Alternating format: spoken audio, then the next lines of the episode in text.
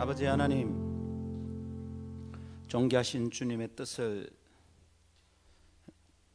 높이 받들어 섬기며 주님을 찬양합니다.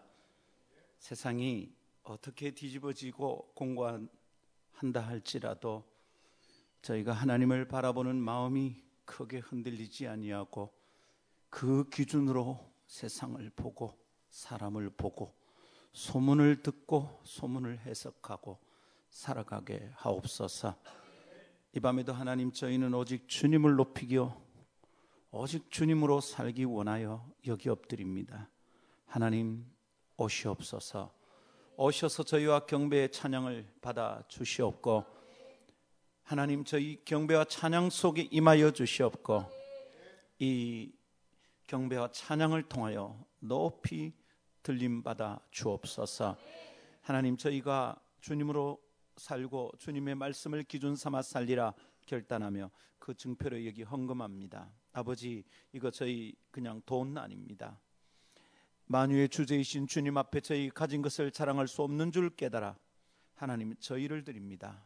고백을 드립니다. 저희의 존재 자체를 주께 드립니다. 받아 주시옵소서. 또한 주님께 드릴 때 저희 속에 있는 부끄럽고 안타깝고 뒤죽박죽인 삶을 또한 주께 드립니다.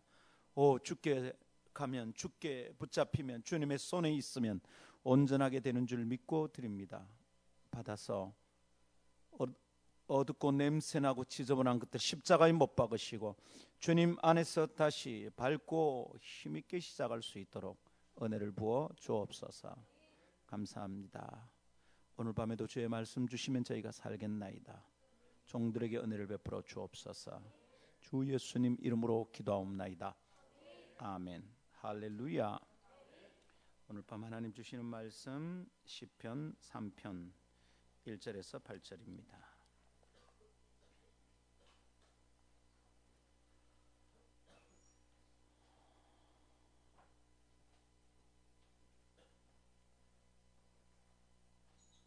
여호와여 나의 대적이 어찌 그리 많은지요 이런 하나를 치는 자가 많으니이다 많은 사람이 나를 대적하여 말하기를 그는 하나님께 구원을 받지 못한다 하나이다. 여호와여 주는 나의 방패시요 나의 영광이시요 나의 머리를 드시는 자이시니이다. 내가 나의 목소리 여호와께 부르짖으니 그의 성산에서 응답하시는도다. 내가 누워 자고 깨었으니 여호와께서 나를 붙드심이로다. 천만인이 나를 애워서 애워싸 진친다 하여도 나는 두려워하지 아니하리이다. 여호와여 일어나소서 나의 하나님이여 나를 구원하소서 주께서 나의 모든 원수의 뺨을 치시며 악인의 이를 꺾으셨나이다. 구원은 여호와께 있사오니 주의 복을 주의 백성에게 내리소서. 아멘. 이것은 하나님의 말씀입니다. 능치 못함이 없습니다. 시편 3편은 설명이 붙어 있는 표제가 있어요. 그 설명이 되어 있는 표제가 뭡니까? 다윗이 그의 아들 압살롬을 피할 때 지은 시이라고 표제가 붙어 있죠. 다윗이 왕인데 우리가 역사적으로 아는 사건이죠. 그런데 아들 압살롬이 반역을 일으켜서 아버지인 다윗을 왕위에서 쫓아내고 자기가 왕이 되고자 한 거죠.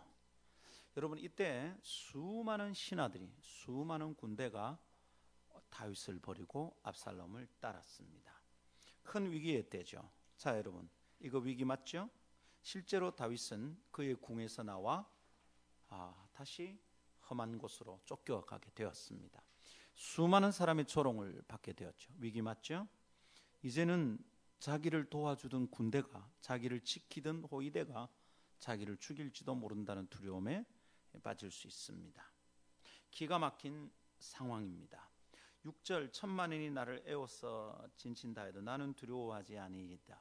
나는 두려워하지 않겠습니다라는 결단을 하는 거 보니 다윗은 크게 두려워할 상황임에 틀림없습니다. 자, 이런 위기에서 그리고 아들이 아버지에게 반역을 일으키는 이 참담하고 창피스러운 이 화가 난 상황에서 믿음의 사람은 어떻게 반응할까요?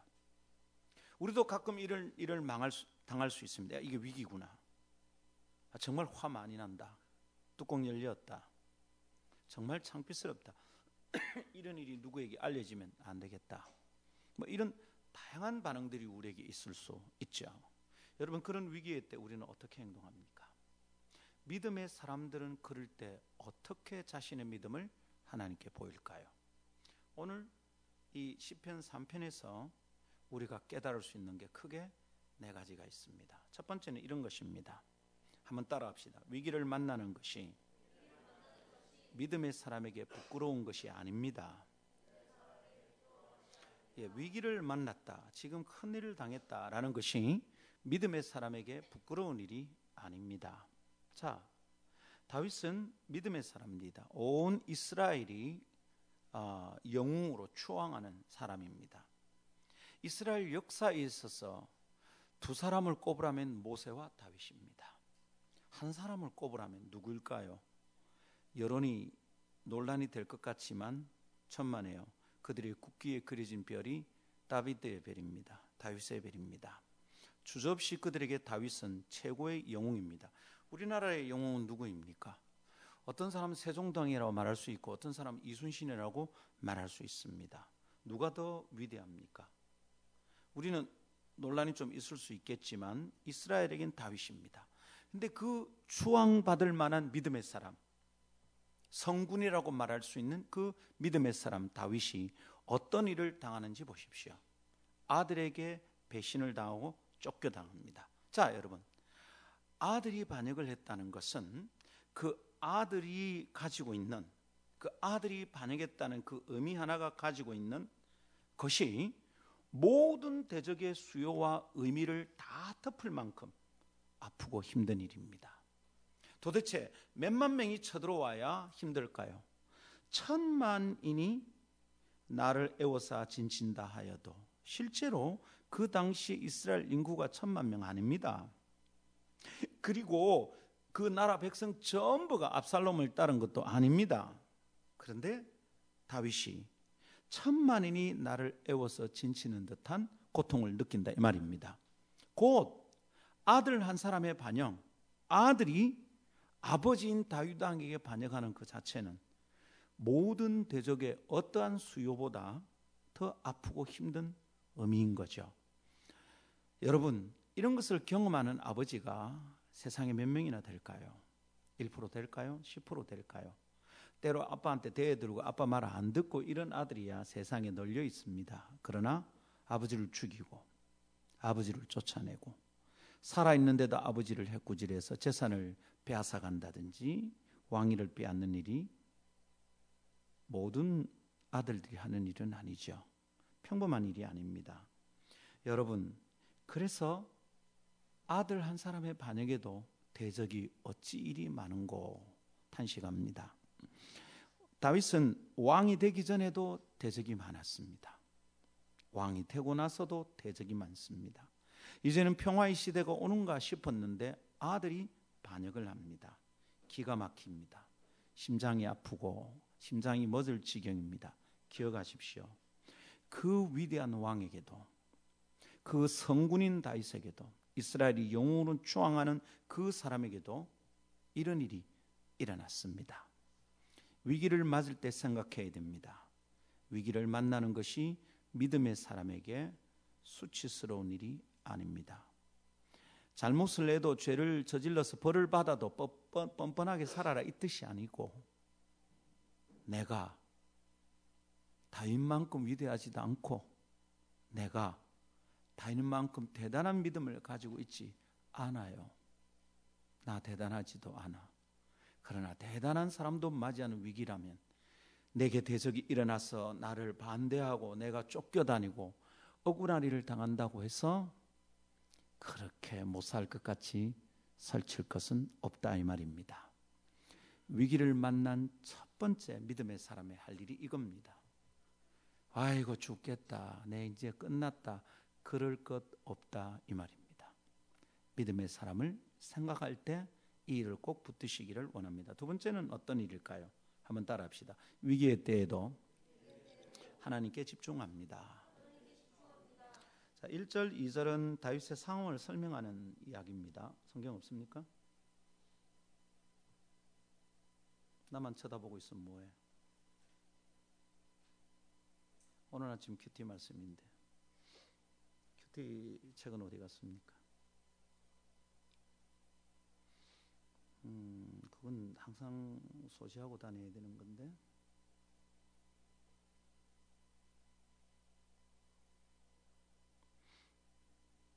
하나님 말씀을 배울 때는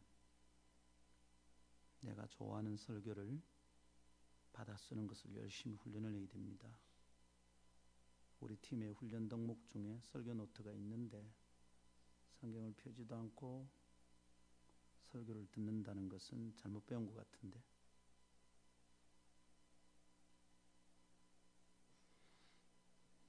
1절2절은 다윗의 심정과 상황을 설명하는 겁니다. 많은 대적이 나를 일어나서 공격합니다. 자, 여러분 보십시오. 많은 대적이 몰려온다고 보십시오. 자, 어떤 사람은 장비 같은 사람도 있고 어떤 사람 관우 같은 사람도 있습니다. 어떤 사람 강호도이 같이 생긴 사람도 있고 어떤 사람 조양호이 같이 조폭두멍인데 키도 작고 야피합니다. 다양한 대적들이 있잖아요. 만일 이렇게 많은 대적이 몰려오면 많은 대적에 대한 설명이 있을 거 아니에요. 그리고 그들을 보는 자기 마음의 고백이 있을 거야. 근데 잘 보십시오. 자기의 상황을 설명한 3절에 여호와여 주는 나의 방패시요 나의 영광이시요 나의 머리를 드시는 자입니다.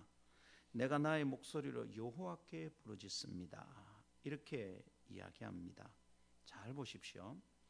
다윗이 뭘 하고 있는지 그 위기의 상황에서도 아들에게 쫓겨가고 반영을 당해서 위험이 생명이 위태위태한 지경에 자기의 왕조 자체가 날아갈 지경에 그 상황에서도 그는 하나님께 집중합니다.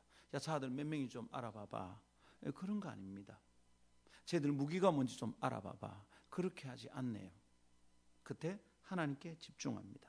하나님이 어떤 분인지 온 마음을 기울여 집중하고 있습니다. 여러분, 이것을 가만히 관찰하고 묵상해 보십시오. 그럴 마음이 있을까요? 그럴 만한 정신이 있었을까요? 여러분 혹시 굉장히 힘들고 어려운 시절을 맞이하면 여러분은 어떻게 할 것 같아요? 경험해 본 적 있습니까? 제 경험은 제 인생에 한 세 번쯤 그런 날이 있었습니다. 철이 없을 때는 정말로 정신없이 지나갔습니다. 내가 선택할 게 없어요. 너무 어렸어요. 부모들의 결정에 한가할 수도 없고 왜 그런지 물어볼 수도 없어요. 그 슬픔을 표현할 길도 없어요. 정말 힘들었어요. 근데 철이 들고 나니 여러분 이게 기가 막힌 겁니다. 예수 믿고 나서 당한 일이 있습니다. 그 어려움을 당했을 때 여러분 어떤 줄 아세요? 기도가 안 돼요. 성경이 안 읽어져요. 이때는 더 기도하고 이때는 더 성경 말씀에서 주님의 뜻을 찾아야 되는데 잘 안 돼요. 왜냐하면 내가 하나님께 집중하는 것보다 내게 해를 끼친 상대에 대한 분노로 그 녀석을 노려보는 게 항상 먼저 되는 거예요. 그 녀석들에 대해서 말하는 게 내게 항상 먼저라. 나의 억울함을 사람들에게 설명하는 것이 항상 먼저야. 기도하면 하나님이 날 보고 용서하라. 꼭 그러실까 싶어서 기도를 못 하겠는 거예요. 성경을 펴면 주님이 너 그 사람 용서해라 말씀하실 것 같아서 성경을 읽지를 못 하겠어요. 여러분 그런 경험 있으십니까? 그게 옳은 일은 아닌데 그렇게 해도 괜찮은 것은 아닌데 위기를 경험하면 그렇게 되더군요. 기도가 안 돼요. 누가 기도하자 말을 하면 때리고 싶어요. 목사님이 그러면 됩니까? 얘기하면 너나 예수 잘 믿어라. 막 그러고 싶어요. 참 쉽지 않은 시간이었습니다. 자연스러운 겁니다. 위기를 당했을 때 그걸 평생토록 그래서는 안 되고 위기가 해결되도록 그러고 있어도 안 됩니다. 그렇게 하면 상처가 깊이 남습니다. 꼭 믿음으로 해결해야 합니다. 근데 그런 상황이 오면 쉽게 아, 나는 믿음으로 이렇게 해결할 수 있어. 잘 안 되더라고요. 근데 다윗이 어떻게 하는가 보십시오. 그 상황에서도 그럴 마음이 있을까? 그럴 정신이 있을까? 지금 뭘 해야 될지 모를 지혜가 생길까? 정신이 제대로 차려질까? 그런데 다윗은 그 정신없을 상황, 분노가 자기를 다 삼켜버릴 듯한 순간, 자기의 존재 자체가 다 사라질 것 같은 시간. 에? 아들에게 공격을 당한 아빠는 아들은 아버지는 아들을 볼 때 항상 나의 분신처럼 봐요. 자매들한테는 참 미안하지만 전 제 딸을 매우 사랑합니다. 그런데 아들에게 거는 것 같은 기대를 딸에게 걸지는 않습니다. 뭐 어쩔 수 없어요. 유교적 정황인 한국에서 태어나서 산 까닭이기도 하고요. 내 아버지도 내게 그렇게 교육을 하셨고 나도 내 아들에게 그런 기대를 가지고 있어요. 이놈이 우리 가문의 대를 이을 거야. 내가 가지고 온 가치관을 이어갈 애야. 이렇게 보니까 딸과 다르게 아들을 대하는 그런 나를 봅니다. 의식 무의식 간에. 그런데 나의 분신 같은 김상근 다시 같은 아들이 나에게 도전을 한다면 여러분 그것은 수천 명이 나에게 도전하는 것과는 상관이 안 돼요. 비교할 수 없어요. 어떻게 감당을 합니까? 내 존재가 사라질 것 같은데 내 삶 자체가 의미 없는 것 같아. 내 생명의 파도에 다 삼켜질 것 같아. 이제 그런 순간에 무슨 정신이 있었어? 여호와여 주는 나의 방패시여 나의 영광이시여 나의 머리를 드시는 나의 머리를 든다는 수치 중에 코 박고 티끌 중에 막 코 박고 얼굴 박고 있을 그때 나를 세워 주신다 이 말이죠. 내 영광을 회복해 주시고 나를 구원해 주신다는 뜻입니다. 여러분 이게 가능할까? 근데 이게 신앙입니다. 이게 이길 수 있는 비결입니다. 여러분 상황에 자꾸 집중하면 점점 절망합니다. 일어난 위기에 대해서 자꾸 생각하면 점점 좌절합니다. 나를 공격한 상대방에 대해서 묵상하면 묵상할수록 분노가 솟아납니다. 이길 수 있는 방법은 하나님께 집중하는 겁니다. 하나님 찬양합니다. 저는 죽을 것 같이 힘들었던 그날을 지날 때 반년 이상을 제가 헤맸습니다. 거의 반년을. 6월 달이 돼서 저는 분일 고등학교 교목으로 가게 되었어요. 그 위기 뒤에. 6개월 동안 기도가 안 됩니다. 기도를 안 했습니다. 일부러. 근데 5월 말 어느 날 새벽 기도에 가서 엎드립니다. 가면 안 되는데 갔습니다. 그날 안 가야 되는데 가서 주님이 말씀하시는데 꼼짝없이 잡힙니다. 희한합니다. 그 사람을 만나서 친구를 어떻게 할까 생각할 때마다 화가 나는데 그날 온전히 주님은 당신을 바라보기를 원하시더라고요. 아들아 이것은 나의 주권 아래 일어난 일이니 너는 나에게 순복하라. 그게 안 되더라고요. 와 어떻게 이런 말씀을 하시나 막 화를 나면서 대들었습니다. 거의 한 3시간을 그렇게 기도했습니다. 아침 8시가 휙 넘어서 9시가 돼 가는데도 기도가 안 끝납니다. 씨름이 안 끝나는 거죠. 죽을 것 같이 힘들고 화가 나고 수치스럽고 주님이 말씀하신 데 순종 안 되는 내가 진짜 부끄럽고 성질나고 내 믿음이 이거밖에 안 되나 싶고 그런데 여러분 어느 순간에 내가 하나님 제 감정이 도무지 안 움직이지만 의지를 동원해서라도 주께 순종하겠습니다. 그리고 주님의 뜻을 생각하고 주님을 바라보는데 그때부터 살 길이 보입니다. 순식간에 하나님의 은혜가 부어지는데 물론 모든 문제가 그 시간에 다 해결된 건 아닙니다. 그날 이후로 그 사람을 보는데 내한테 악수를 이렇게 청하면 내가 손을 탁 쳐버렸거든요. 저리 가라. 참 나빴죠, 제가. 차갑고 냉정하거든요. 근데 그날 그 아침 있고 주님께 순종하겠다, 순복하겠다 결단하고 그 다음에 딱 보는데 봐지는 겁니다. 손을 내미는데 악수를 했습니다. 누가 놀랬을까요? 물론 그쪽이 놀랬겠죠. 근데 사실은 제가 놀랬습니다. 어, 내가 지금 뭐 하는 거지? 여러분, 상황에 집중하면 자꾸 좌절합니다. 점점 절망합니다. 쉬운 일은 아니지만 주님이 지금 내게 어떤 분인지 바라보기 시작하면 위기를 이길 비결이 거기서 시작이 됩니다. 물론 저는 다윗이 경험한 이것이 무엇인지 다 알지는 못합니다. 묵상하면서 제 경험이 이것을 이해하게 만들 뿐입니다. 아하, 이런 것이 있구나. 다윗이 경험한 위대한 믿음과 영적인 경험은 나보다 더 풍성하고 더 탁월할 겁니다. 시간이 가면 저는 이 정도 깨달음에서 더 풍성한 깨달음을 얻을 수 있을 거라 믿습니다.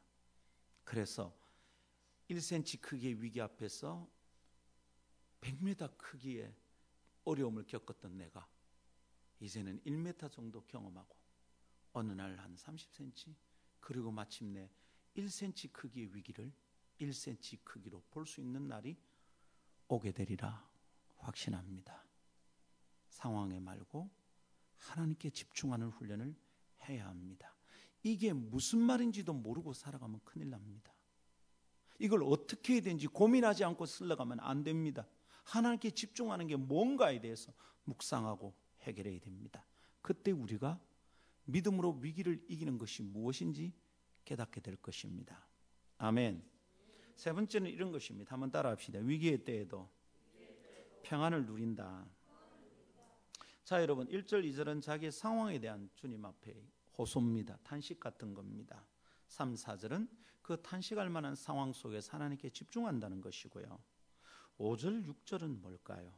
내가 누워 자고 깨었으니 여호와께서 나를 붙드심이로다 이럽니다. 네. Lie down and sleep, wake again. 보십시오. 굉장히 일상적이죠. Lie down 누웠어요. Asleep 잠들었어요. 그리고 wake again 아침에 또 일어납니다.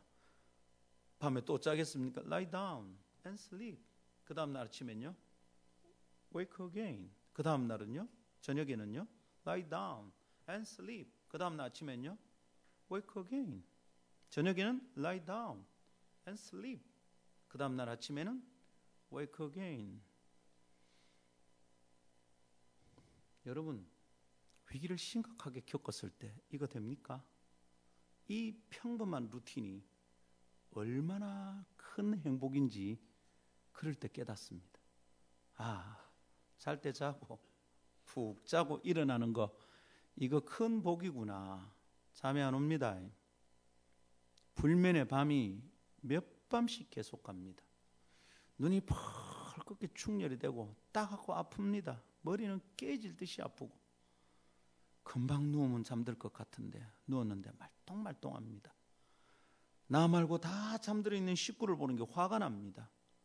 근데요, 하나님을 바라보면 위기의 때에도 평안을 누릴 수 있습니다. 그렇게 많은 대적이 일어나 자신을 괴롭게 하는데 다윗은 누워 자고 깬다고 말하는 거예요. 불면증, 불면증에 시달릴 만한 상황인데도 그는 잠을 자고 평소처럼 일어나고 한답니다. 내면의 평정 상태를 유지하고 있는 중인 듯 합니다. 이런 일은 성경에 또 있어요. 베드로는 야고보 사도가 헤롯의 손에 처형당했습니다. 야고보를 죽였는데도 유대인들이 되게 좋아하는 것을 보니까 헤롯이 아싸 요거 점수 따겠구나 싶어서 그리스도 이단들의 수장인 베드로를 잡아 주기에도 결심한 거예요. 잡아들였어요. 온 교회는 그 베드로를 위해서 근심하며 울고 기도했습니다. 밥 안 먹고 기도했어. 근데 베드로는 그날 밤에 잘 잤어요. 얼마나 잤는지 천사가 깨우는데도 금방 못 일어났어. 베드로야 일나라. 깼는데 이게 꿈인지 생신지 꿈만이 안 돼. 어떤 상태입니까? 푹 잔 거예요. 완전 자고 깨었는데 일어나는데 여 지금 어디? 난 누구? 지금 이러고 있는 거예요. 얼마나 푹 잤으면. 위기의 시간에 그래 잠 못 잡니다, 여러분. 믿음으로 주님을 바라보고 위기를 지나가는 사람들은 설명할 수 없는 평안을 누립니다. 머리 대면 잠들어야 돼. 잠 안 오면 일어나서 기도해야 돼.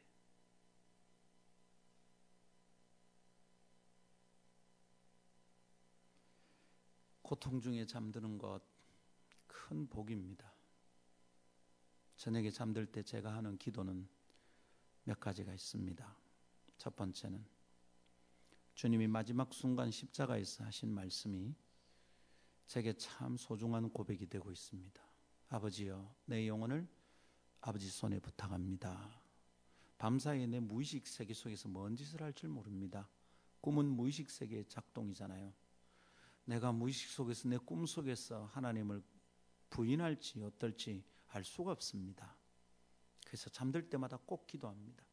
아버지여, 내 영혼을 아버지 손에 부탁합니다. 꼭 기도합니다. 뿐 아니라 오늘 밤 잠들었다가 다시 못 일어날 수도 있습니다.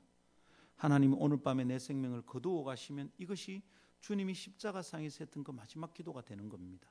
아버지, 내 영혼을 아버지 손에 부탁합니다. 우리 자꾸만 믿음으로 합시다. 모든 삶을 다 완전하게 잘하는 사람은 없습니다. 그러나 어려움을 당할 때, 죄를 지었을 때, 위기를 만났을 때, 상황이 진짜로 엉망진창으로 꼬여들 때, 내가 어떤 선택과 반응을 보일까는 매우 중요합니다. 다윗은 그 시간에 잠들고 그럽니다. 그럴 수 있는 이유가 뭡니까? 그럴 수 있는 이유가 5절 내가 누워 자고 깨었으니 여호와께서 나를 붙드심이로다. 우리 한글 성경에는 분명하지 않아요. 근데 영어 성경 한번 보세요. I lie down and sleep. I wake again. 그다음 뭡니까? Because 왜냐하면 내가 왜 누워 자고 깨고 이게 편안한 루틴이 일상의 반복이 이렇게 편안하게 돌아갈 수 있느냐? 천만인 일어난 날을 둘러치는데 내 아들의 반역 앞에서도 나는 어떻게 이렇게 누워서 잠을 잘 수 있느냐? 이유가 뭡니까? Because, because 우리말 성경이 번역을 안 했다 그죠? 여호와께서 나를 붙드시기 때문이다. 할렐루야. 예, sustain 유지하고 있는 거죠. 그대로 딱 그분이 sustains me 나를 딱 붙들고 유지시키고 있는 거예요. 세워놓고 있는 거예요. 할렐루야. 그럴 수 있는 이유는 여호와께서 자신을 붙드시기 때문이라고 말하고 있는 거예요. 여러분 3절에서 하나님은 나의 방패라고 고백했잖아요. 하나님께서 그 대적을 막아 주시는 방패가 된다고 믿음으로 선언하는 이 다윗을 한번 봐요. 하나님은 나의 방패십니다. 선언하고 나면 그것으로 충분하고 완전한 거죠. 아, 주님은 나의 방패. 그러곤 잠듭니다. 시편 23편에서는 주님께서 내 대적의 눈앞에서 상을 베푸신다 그랬어요. 기가 막히거든요. 다윗은 이런 경험을 여러 번 했던 것 같아요. 대적의 내 대적 앞에서 상을 베푸신다. 나는 처음에 성경을 읽을 때 이게 뭐 한자도 모르고 영어도 모르고 영어 성경도 없고 한자 성경도 없을 때는 이 상을 내가 어떻게 생각하냐면 상 받는 건 줄 알았어요. 그죠?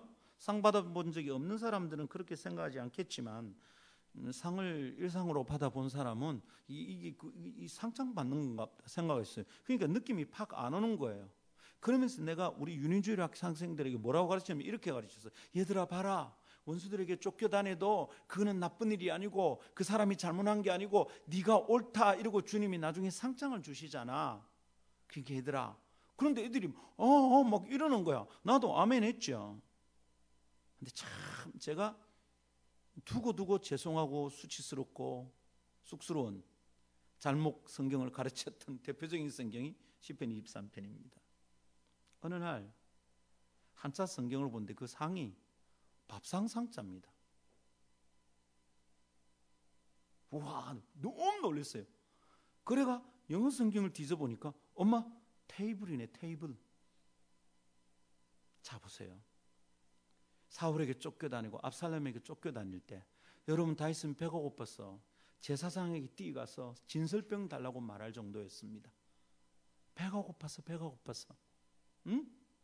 그 돼지 같은 인간한테 가서 우리에게 먹을 걸 좀 주시시오. 내가 다윗을 어떻게 한다고 그래? 그러니까 다윗이 죽이려고 하는데 그 돼지 같은 인간의 아내 아비가일이 쫓아갔어. 주인이시여. 저 짐승 같은 인간을 뭐하러 상대합니까? 얼마나 배가 고팠으면 광야를 다니면서. 여러분, 정식으로 밥상을 차려서 먹은 적이 있었을까요? 주먹밥 대충 말아서 먹고 열매 뜯어 먹고 메뚜기 잡아 먹고 그랬던 거잖아요. 그런데 다윗이 그 상황에서 하나님이 자기를 대하시는 것이 어떠한지를 고백하는데 내 원수의 목전에서 하나님이 내게 상을 베푸신다 그러는 거예요. 말할 수 없는 평강을, 말할 수 없는 고요함을 말할 수 없이 안정스러운 삶을 살았다 이 말입니다. 오늘 이 본문하고 똑같습니다. 원수의 목전에서 상을 베푸시는 그 하나님이 나를 붙드시고 계시니 나는 누워 자고 깨어 일상의 삶을 살 수 있었다. 할렐루야. 기가 막히는 말씀입니다. 저는 가만히 이 두 본문을 보면서 시편 23편 이것을 오늘 함께 묵상하면서 이런 마음이 듭니다. 보십시오. 대적이 자고 있을 때 들이닥치면 죽는 겁니다. 눈을 벌겋게 뜨고 밤에 야습을 하면 다윗은 끝이 나는 겁니다. 실제로 도액은 압살롬에게 그랬거든요. 이 밤에 몰아쳐서 잡아야 됩니다. 그 계략대로 했으면 다윗은 죽었습니다. 하나님이 지키십니다. 기가 막히게 지키십니다. 어떤 느낌이 듭니까? 저는 이런 느낌이 들어요. 시편 23편도 시편 3편도 대적들이 달려가는데 칼을 들고 다윗을 공격하는데 슬로우 모션인 거예요. 다윗을 잡으러 가자. 그 사이에 다윗은 자고 있습니다. 하나님 밥상을 차렸습니다. 다윗아 밥 먹어라. 오 주님, 내 장인이 쫓아옵니다. 사울을 걱정하지 마. 다윗 잘 봐. 보니까 다윗이 칼을 두고 멈춰 섰습니다. 버퍼링 걸린 거. 너무 이상한 거지. 그게 어떻게 된 거야? 밥 먹어라. 네, 주님. 내 원수의 목전에서 상을 베푸시고 여러분 이런 일은 하나님을 간절히 소망하고 살면 인생에서 반드시 경험하는 일입니다. 제가 처음 신학교를 졸업하고 제 전셋집을 얻을 때입니다. 아버지 집에서 혼인하고 5년을 살았습니다. 제 아내가 5년을 시집을 산 거죠. 나왔는데 돈 없잖아요. 1600만 원짜리 전셋집을 처음 딱 구합니다. 방 두 칸 있는. 권진도 목사님 그 집 알죠? 그 집을 구하는데 돈이 없습니다. 계약금을 걸어놨고 잔금을 이렇게 저렇게 말하는 기적 같은 일이죠. 하나님이 천 몇백만 원을 해결해 주시는데 기가 막히는 겁니다. 그런데 이사 들어오는 날 주인이 김에 살아요. 김에서 와서 나머지 잔금을 이제 1,400만 원, 우리 계약금을 200만 원 걸어놨으니까 1,400만 원을 줘야 돼요. 근데 우리가 그날 이사하는 날 1,400만 원이 없는 겁니다. 천만 원 좀 들고 있었어요. 나머지가 모자라잖아요. 그날 오면 이제 아주 곤란한 얘기를 해야 되는 거죠. 아유 죄송합니다 아저씨 뭐 일주일만 연기를 뭐 이래야 될 거잖아요. 근데 그날 안 오는 겁니다. 조마조마하죠. 다 이사를 다 끝냈습니다. 다 끝나고 그 주간에 누가 우리 돈을 빌려간 적이 있었는데 사실은 까마득하게 잊고 있었어요. 필요한 사람 먼저 쓰기 이게 제 경제 지론이기 때문에 사실은 잊고 있었어요. 근데 이분이 우리가 이사한다는 소리를 듣고 돈을 들고 온 겁니다. 400만 원. 얼마나 기쁜지. 그래서 1,400이 딱 되었습니다. 그분이 돈을 갖고 오고 우리가 돈을 받아 챙기고 한 2시간 뒤인가 아저씨가 왔어요. 겨울이거든요. 1월에 되게 추울 때죠. 오셨는데 마스크를 쓰고 뭐 자기가 미안해하는 거야. 아이고 이삿날 못 왔어 미안하다고. 나 괜히 이제 은근히 이제 어깨 힘을 주는 거지. 아니 아저씨 그날 안 오셔서 우리가 돈을 어떻게 할 줄 몰랐다고. 아이고 미안하다고. 여기 있습니다. 그때 나 또 느꼈어요. 슬로우 모션. 저 봐라 아저씨. 우리는 막, 막 이사를 하죠. 막 하고 돈 막 하는데 이 아저씨는 슬로우 모션이에요. 우리하고 똑같은 속도로 왔으면 그날 왔지. 1400이 안 돼서 막 구질구질한 얘기를 했겠죠. 아이고 미안합니다. 일주일만 봐주 있어. 일주일 뒤에 또 오겠지. 또 안 되면 아유 미안합니다. 일주일만 더. 일은 얼마나 창피스러워. 근데 주님이 저기는 천천히 돌아가 계시네. 감기 들었네. 못 오네. 일주일 뒤에 왔네. 그 사이에 주님은 다 밥상 차려 놓으시고 상근아 밥 먹으라. 물론 그 주인 아저씨가 원수는 아니지 아닌데 밥 먹어라. 그 급박한 상황 속에서도 밥 먹을 수 있습니다. 아들이 일어나서 반역하고 쫓겨다니는 시간에도 누워 자고 깨고 이 일상적인 아주 평범한 행복을 누릴 수 있습니다. 오늘 말씀을 듣고 여러분 속에서 불면증이 떠나가기를 축복합니다. 누우면 잡니다. 저는 3초입니다. 3초. 잠 안 오면 일어나서 성경 읽든지 책을 읽든지 기도합니다. 잠 안 오는데 눈 뜨고 누워서 빈둥거리는 것은 죄입니다, 여러분. 잠을 깨우시면 주님이 깨우신 이유가 있겠다 싶어서 기도하든지 아니면 주여 잠을 주십시오. 그래 자든지 여러분 하나님이 주시는 평안이 있습니다. 믿음의 사람들은 위기 속에서도 평안을 누리네요. 할렐루야. 천사가 우리를 보호하는 줄 여러분 아십니까? 어릴 때 우리 아이들 재울 때 늘 그렇게 했습니다. 하랑아, 예랑아, 천사 네 마리가 와서 우리 집 내 기둥이 딱 붙들고 있다. 보이나? 안 보이지, 지 눈에. 음, 안 보이나? 음, 안 보이나? 보여요. 그럼 자자. 믿음을 합시다. 믿음으로 위기를 이겨냅시다. 내 입의 말이 아니라 내 삶이 그렇게 되기를 기대하고 축복합니다. 여러분, 하나님께서 나를 지키시고 내 방패가 되신다면 대적이 천만인인 게 뭔 의미가 있겠어요? 천만인의 대적이라도 두려워하지 않는 게 너무도 당연하죠. 6절 천만인이 나를 에워싸 진친다 해도 나는 두려워하지 않겠습니다. 믿음의 고백이죠. 실제 다 물리친 거 아닙니다. 지금 공격 당하고 있는 상황이에요. 근데 이렇게 믿고 상황을 보기 시작하는 겁니다. 평안에 있죠. 잠을 잘 수 있는 거죠. 마지막 네 번째입니다. 따라합시다. 위기의 때 오직 하나님만 의지합니다. 7, 8절은 기도입니다. 이제 이 두 절씩 두 절씩 연결돼 있죠. 유대의 시편에 이런 게 참 많습니다. 7, 8절이 또 쌍입니다. 여호와의 일어나소서 나의 하나님이 나를 구원하소서. 기도죠. 이젠 기도를 하고 있습니다. 잘 보십시오. 지금 어떻게 기도를 하는지 한번 보십시오. 다윗의 기도는 오늘 3장 전체를 볼 때 보십시오.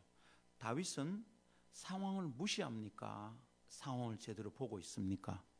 상황을 제대로 보고 있습니다. 내 대적이 어째 이래 많습니까? 천만인이 들러치는 것 같습니다. 상황에 대한 이해가 분명합니다. 그런데 그것만이 아닙니다. 하나님에 대한 믿음도 충만합니다. 이 두 가지가 함께 균형을 이루고 있습니다. 이것이 온전한 기도의 형편입니다. 이게 참된 믿음입니다. 자, 우리가 만일 상황을 무시하고 하나님 이거는 아무것도 아니라고 생각합니다. 이 맹신입니다. 맹신. 이 맹신이에요, 여러분. 상황은 일어난 거예요. 돈이 없으면 굶어요. 돈이 없으면 내 아가 학원을 못 가요. 돈이 없으면 우리 집 쌀통이 비고요. 애가 밥도 못 먹고 학교를 가야 돼요. 이거 현실이에요. 그런 일 수없이 겪었어요. 그 시간에도 내게 믿음이 있어야 된다는 게 어떤 날은 굉장히 힘들었어요. 이럴 때는 그냥 모든 사람이 하는 식으로 하면 좋겠다. 사이고 집어 다 집어치우고 믿음이고 다 놔도 그냥 돈 벌러 가면 안 되겠나? 동성고등학교 내보고 선생님은 오래 했는데 다 집어치우고 나 그냥 갈까? 여러분 그럴 때도 믿음으로 해야 된다는 게 어떨 때 굉장히 부담스러워요. 싫어요 어떨 때는. 내 새끼인데 내 아이인데 내가 사랑하는 아내인데 믿음으로 살아야 된다는 것 때문에 내가 다른 사람들처럼 할 수 없다는 게 얼마나 힘든 줄 아십니까? 그런데 그런 시간에도 우리에게 믿음이 필요한 거예요. 상황에 대한 이해, 그 무시하면 맹신입니다. 하나님 믿는 거 아닙니다. 그러나 상황에만 휘둘리 있어 내가 어떤 결정을 하고 생각을 하면 그건 불신입니다. 참된 믿음은 상황을 정확하게 인식하고 이해하고 하나님의 관점으로 그 상황을 보기 시작하면 이게 믿음입니다. 상황에 대한 이해와 하나님에 대한 믿음 이 두 가지는 함께 있어야 합니다. 때로 상황에 매여 절박하게 간구하는 시간이 있습니다. 상황 보고 아버지 어쩝니까 어쩝니까 어쩝니까 거꾸로 상황을 무시하고 하나님께만 매달리는 기도도 있을 수 있습니다. 그러나 그렇게 되는 것이 기도로서는 완전한 상태가 아닌 것 같습니다. 아버지, 수많은 대적이 제게 옵니다. 어쩔까요, 주님? 죽겠습니다. 그러나 나의 방패시여, 나의 구원의 뿌리시여, 내 머리를 드시는 분이시여, 주님을 바라봅니다. 이 두 가지가 함께 되어야 되는 것이죠. 할렐루야. 여러분, 이게 찬양입니다. 이게. 우리가 부르는 찬양은 상황을 잊어버릴 만큼 아, 너무 괴로우니까 좀 잊어먹자. 그는 술을 마시는 거나 똑같습니다. 우리의 찬양은 상황을 무시하고 잊고 이 너무 고통스럽기 때문에 잊으려고 부르는 찬양이 아닙니다. 그냥 좀 흥분을 해서 좀 힘을 내게 만드는 게 아닙니다. 찬양은 하나님께 대한 고백이에요.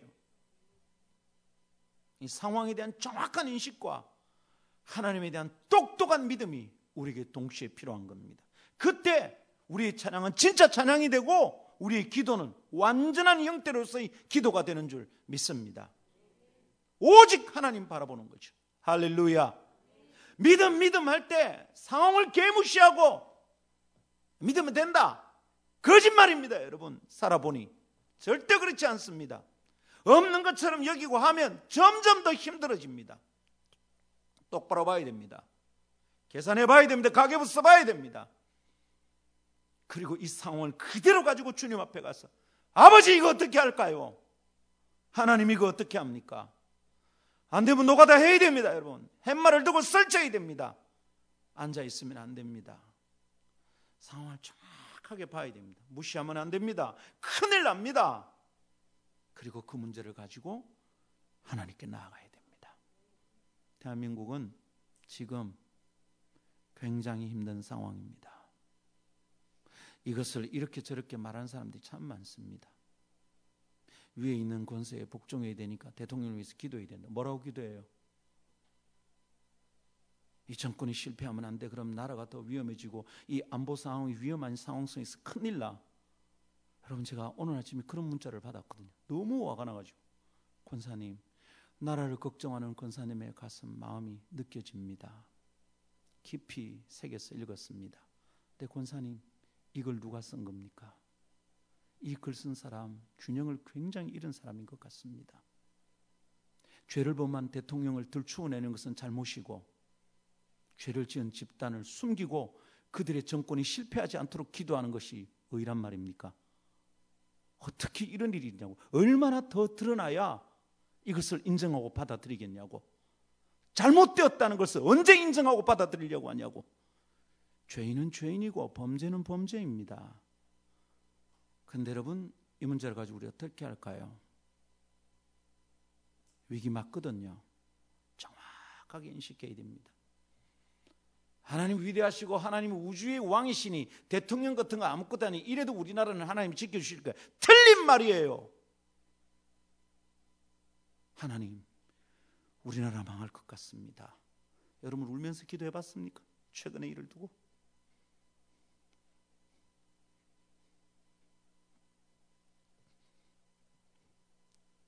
너무 힘들어요. 너무 힘들어. 오늘 받은 문자 같은 거 쓰는 사람들 정말 너무 미워. 나는 기도할 때마다 너무 힘든데 뭐라고 찌끄러대는지 이 사람들 정말 기도하는 건가? 하나님을 믿고 있는 건가? 하나님이 참된 왕이니까 나라의 대통령이 실수한다고 나라가 망하지 않는다고 우리는 오직 하나님께만 기도한다고 무슨 소리 하는 거냐고 그럼 대통령 왜 뽑았어? 국회의원은 왜 존재해? 하나님만 계시면 되지. 하나님이 이 땅을 당신의 뜻대로 통치하시려고 대통령이셨는데 하나님의 뜻과 다르면 우리는 어떻게 해야 돼? 온몸을 떨면서 이 문제를 가지고 하나님 앞에 나가야 돼요. 아버지, 이것을 어떻게 하면 좋겠습니까? 상황 정확하게 봐야 됩니다. 사실은 사실입니다. 죄를 지었고 몇백억의 돈이 왔다 갔고 죄를 지었잖아요. 죄를 지으면 잘못했다야지. 우리 개인적인 위기, 나라의 위기, 가정의 위기, 교회의 위기 앞에서 믿음으로 살아야 된다는 것이 어떨 때는 화가 날 때가 있습니다. 성질대로 하면 좋겠어요. 총 있으면 누구를 딱 쏴 죽이면 좋겠고 길거리에서 담배콩 참때나 버리는 사람 보면 그걸로 그냥 얼굴을 확 찢으면 좋겠어. 그래도 우리는 믿음으로 살아야 돼. 그게 힘들어요, 여러분. 근데 그 시간에도 믿음으로 행하기 시작하면 익숙하지 않아서 자연스럽지 않아서 굉장히 힘이 들지만 한 번, 두 번, 세 번. 그리고 내 믿음이 자랍니다. 그리고 오늘날 다이처럼 누워 자고 일어나는 일이 원수의 목전에서 밥상을 펴주시는 주님을 경험하는 날이 올 줄 믿습니다. 제가 경험한 거 보잘 것 없지만 저는 앞으로도 더 자라야 되고 다윗이 경험한 영성을 꼭 경험하고 싶지만 지금 내게 필요한 믿음 정도 그것을 주님께 보여드리며 살고 싶습니다. 그리고 더 잘하고 싶습니다. 오직 하나님 바라봅시다. 찬양합시다.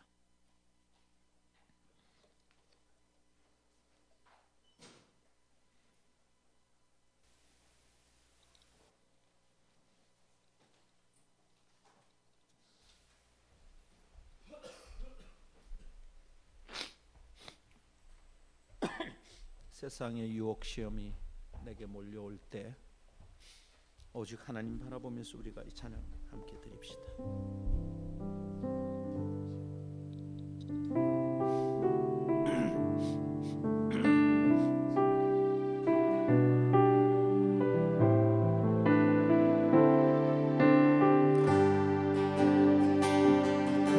세상의 유혹 시험이 내게 몰려올 때 나의 힘으로 없네. 거대한 폭풍 가운데 위축된 나의 영혼 어찌할 바를 몰라. 헤매이고 있을 때. 찬양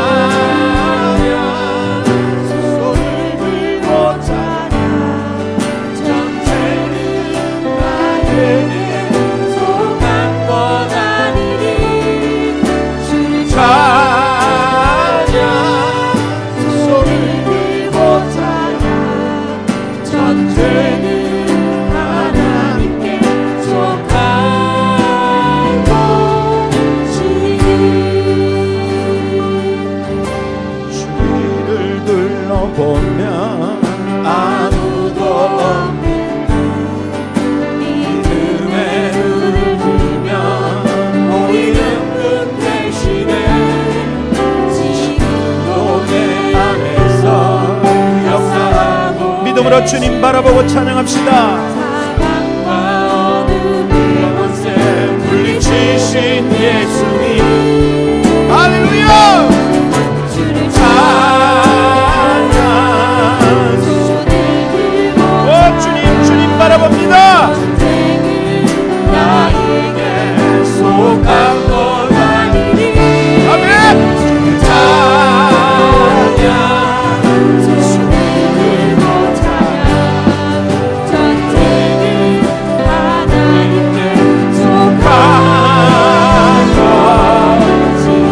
거짓과 속임수로 가득 찬 세상.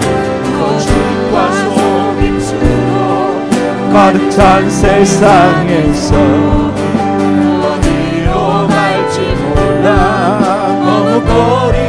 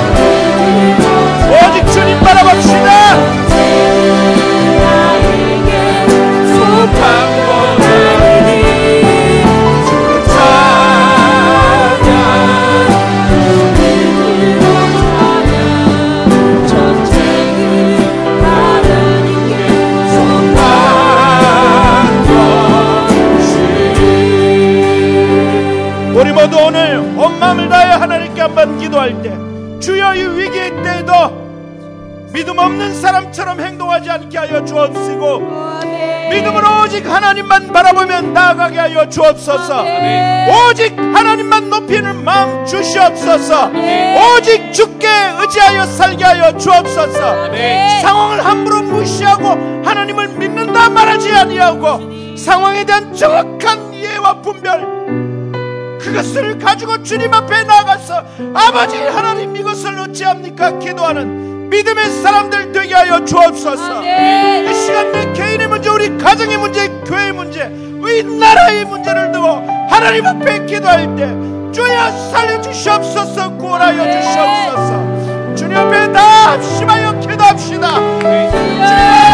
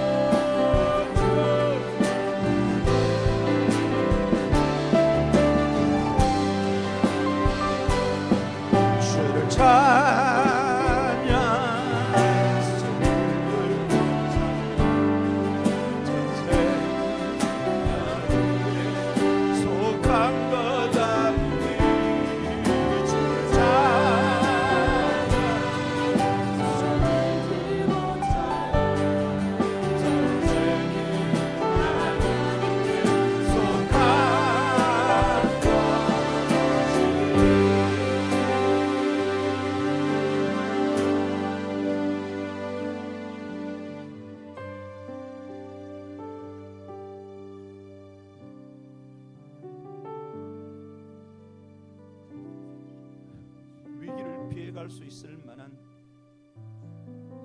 존재는 이 땅에 없습니다. 권세를 가지면 온갖 불법을 저질러도 괜찮을 것 같지만 반드시 대가를 지불해야 될 안타까운 시간이 닥칩니다. 그들은 그것을 위기라고 말하지만 그것은 죄에 대한 벌입니다. 그러나 정직하게 살아도 믿음으로 살아도 위기는 옵니다. 왜냐하면 죄를 저지르고도 덮고 권력으로 누르려고 하는 자들 때문에 당하는 위기가 있습니다. 그 위기의 때 우리는 어찌 살면 좋겠습니까?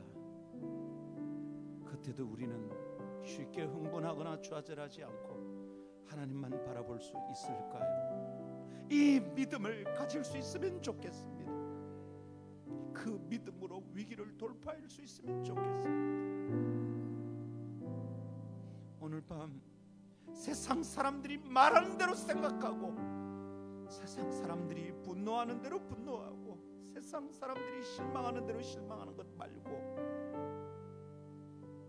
하나님이 보시는 대로 내 위기를 보고 정확하게 인식하고 사태를 분별하고 기도하고 믿음으로 견디고 이겨내는 하나님의 사람이 필요합니다. 오늘 필요합니다. 지금 이 나라에 필요합니다. 지금 여기 필요합니다. 사사로운 감정에 쉽게 흔들리고 자기에게 유익이 없는 것이면 서운해하고 자기 몸이 불편하면 소중한 가치를 쓰레기처럼 함부로 처리하는 어리석은 사람들 되지 맙시다. 아버지 상황 따라 흔들릴 것 같으면 그것이 무슨 진리이고 윤리겠습니까? 아버지 저희 속에 진리를 향한 견고한 믿음, 갈망하는 추구 저에게 허락해 주시옵소서.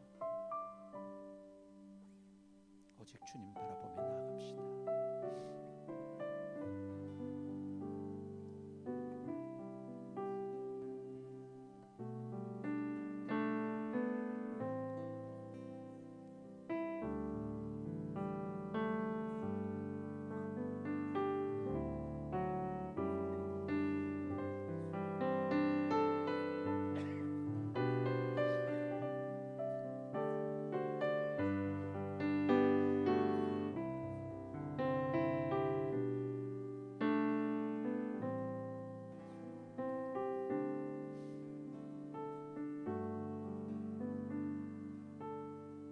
아버지 인간의 삶에 지대한 관심을 가지신 아버지 하나님은 늘 저희의 삶에 눈을 떼지 않으시고 지켜보시고 그 가운데 아버지의 뜻을 이루기를 원하시는데 저희는 종종 상황에 파묻혀 하나님의 뜻을 놓쳐버리고 하나님의 존재를 망각하고 살아갑니다. 아버지 오늘 저희는 위기 속에서도 주님을 붙드는 오직 하나님을 의뢰하고 신뢰하는 믿음 사모합니다. 저에게 이 믿음 주시옵소서. 이 믿음이 자라게 하시려고 주님께서 저희를 때로 위기 가운데로 내모시고 저희를 극한의 상황 속에 두실 때도 있음을 깨닫습니다. 아버지, 이 나라가 지금 그럴 때입니다. 굽어 살펴 주시옵소서. 비겁한 자들에게 용기를 주시고 거짓된 자들에게 정직한 마음을 주시옵소서. 오늘도 자기 몸 하나가 아니라 넓게 보고 더 많은 사람을 사랑할 수 있는 지도자를 이 땅에 허락해 주옵소서. 주님을 사랑하며 이 나라를 사랑합니다. 주께서 함께 주옵소서. 존귀하신 주 예수님 이름으로 기도합나이다. 아멘. 우리 주 예수 그리스도의 은혜와 만주의 주 만왕의 왕 하나님 아버지의 사랑과 성령님의 교통하심 주의 말씀 붙들고 위기 속에서 믿음의 사람들이 어떻게 살고 일어날지 이것을 깨닫고 믿음의 자극을 받아 믿음으로 도전하여 살리라 결심하는 너희 온 무리와 함께 있을지어다. 아멘.